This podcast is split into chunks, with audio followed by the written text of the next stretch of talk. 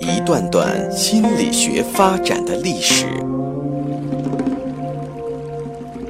一个个或有趣生动的故事，向大家展示人类行为情绪的原因，最终理解我们自己，认识自己。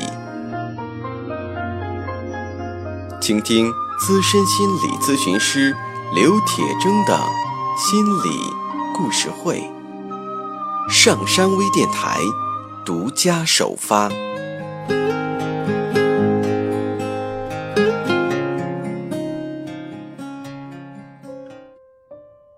你好，欢迎收听今天的心理故事会，我是心理咨询师刘铁铮。今天呢，我们来说一说条件反射。条件反射是人出生以后，在生活过程中逐渐形成的后天性的反射，它是人类学习的基础。事实上，条件反射在我们的生活中时时处处都在发生着。例如，望梅止渴的故事。望梅止渴的前提。是那些士兵之前是吃过梅子的，他们学习到了梅子是酸的这个经验。因此，条件反射是和学习密切相关的，并不是所有的反射都是条件反射。条件反射又分为经典条件反射和操作性条件反射。今天我们主要来了解经典条件反射。巴甫洛夫给他的狗建立的条件反射，是我们每个人、很多人哈都很熟悉的。这个反射通常被称为经典条件反射。所谓的条经典条件反射，它是基于反应之前所发生的事情，也就是前因。有的刺激是一定会引起反应的，例如说一阵风突然吹到你眼睛上。你就会下意识的眨眼睛，风是刺激，眨眼是反应，这个反射是自动化的，不是学习得来的，因此它不属于条件反射。但是，如果在每一次风吹向你眼睛之前，你都会听到风车叮铃叮铃的声音，那么会出现什么情况呢？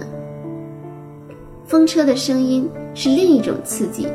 本来和你眨眼睛是没有关系的，但如果它总是和风联系在一起，每次风车响了之后，都会有一阵风吹向你的眼睛，那么过一段时间之后，即使没有风，你只要是听到风车的声音，也就会眨眼睛了。因此，在经典条件反射中，先前发生的事件之间。建立起了联系，也就是说，不能产生某个反应的刺激，和能产生这个反应的刺激之间建立了联系。就像风车的声音本来不会引起眨眼，但如果它总是和一阵风联系在一起，我们就学会了听到风车的声音就眨眼。当新的刺激也能引起同样的反应时，学习就产生了。经典条件反射是怎样提出的呢？这就要说一说我们都很熟悉的巴甫洛夫了。在二十世纪初，作为生理学家的巴甫洛夫，在实验中意外地发现了狗分泌唾液的秘密。这本来是人们司空见惯的现象，可是独具慧眼的巴甫洛夫却对此进行了。深入的观察。事实上，当时巴甫洛夫正在研究有关消化的课题。为了观察唾液分泌的情况，他把少量的肉末或其他一些食物放在狗的舌头上。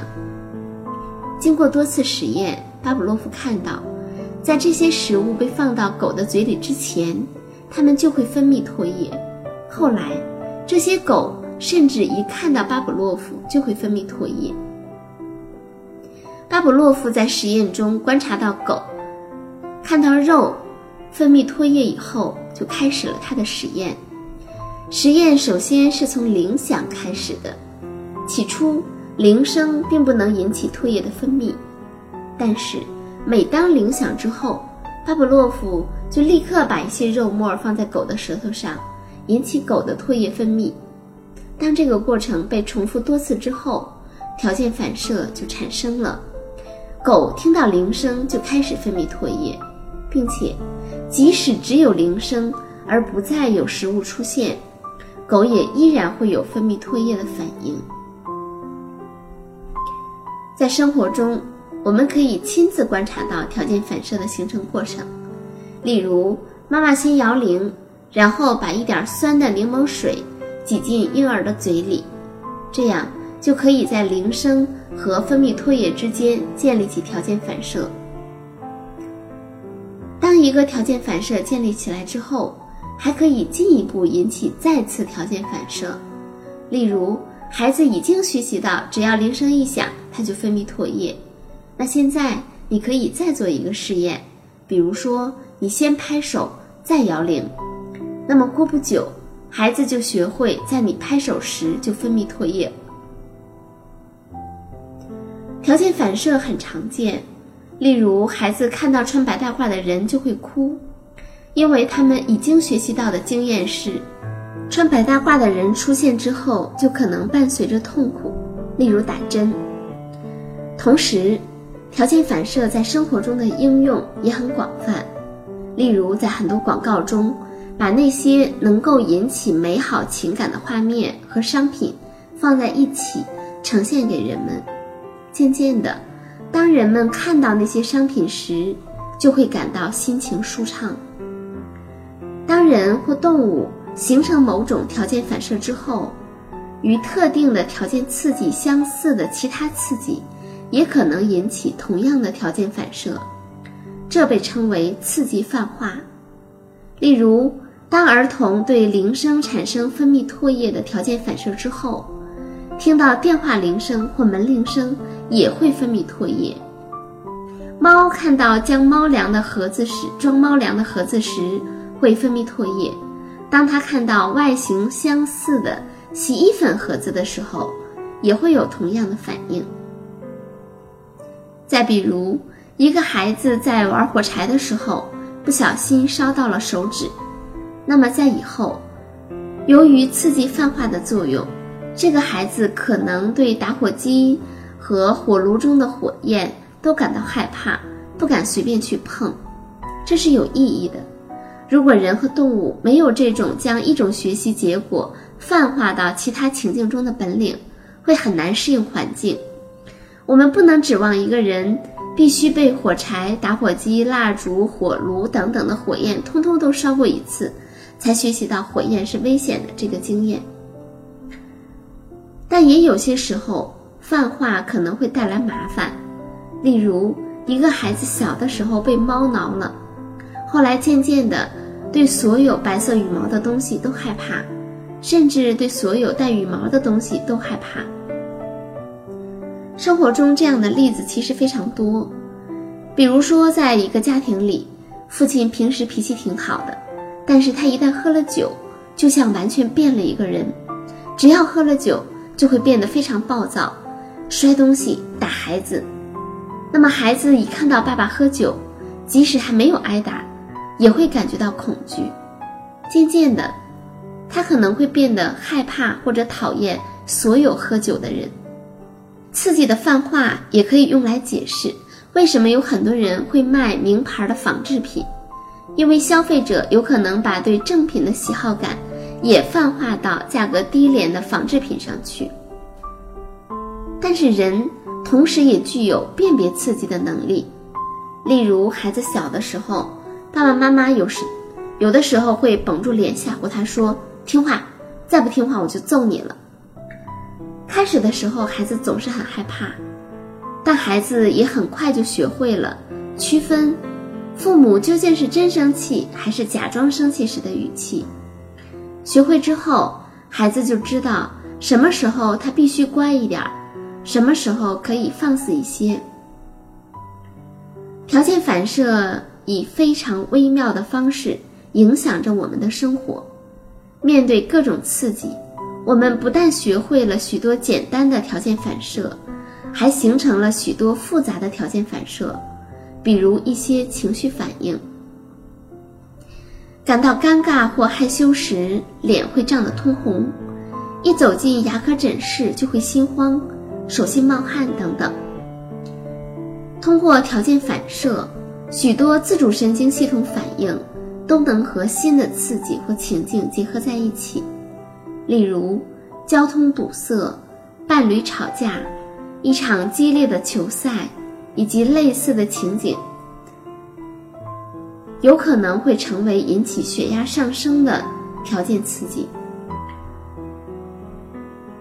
如果父母叫孩子过来，但孩子没过来，或是叫孩子做什么，但他们没做的话，父母可能会呵斥甚至打骂孩子。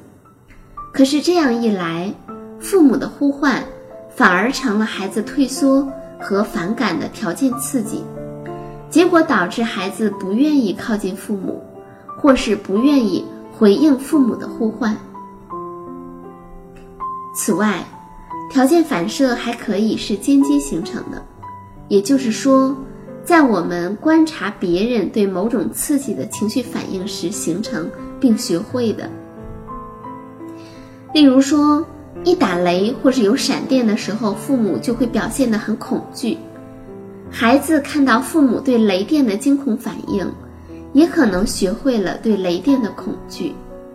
事实上，父母、亲戚、朋友、老师等等周围的人的情绪，都可能会让孩子间接地学习到某些条件反射。也就是说，我们对一种食物、一件事情、一类人的态度，不仅可以通过亲身的经验形成，也可以通过间接的方式形成。当父母在孩子身上发现了某些问题，例如挑食的行为时，也需要反思自己对于食物的态度是怎样的。关于经典条件反射，我们就先讲到这里。下一次我们会来了解另外的一种条件反射——操作性条件反射。那好，我们下一期的心理故事会再见。